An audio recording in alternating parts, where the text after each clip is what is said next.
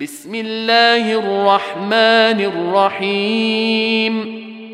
سبح اسم ربك الأعلى الذي خلق فسوى والذي قدر فهدى والذي أخرج المرعى فجعله غثاء أحوى سنقرئك فلا تنسى إلا ما شاء الله إنه يعلم الجهر وما يخفى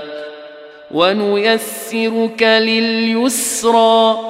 فذكر إن نفعت الذكرى سيذكر من يخشى ويتجنبها الأشقى الذي يصلى النار الكبرى ثم لا يموت فيها ولا يحيا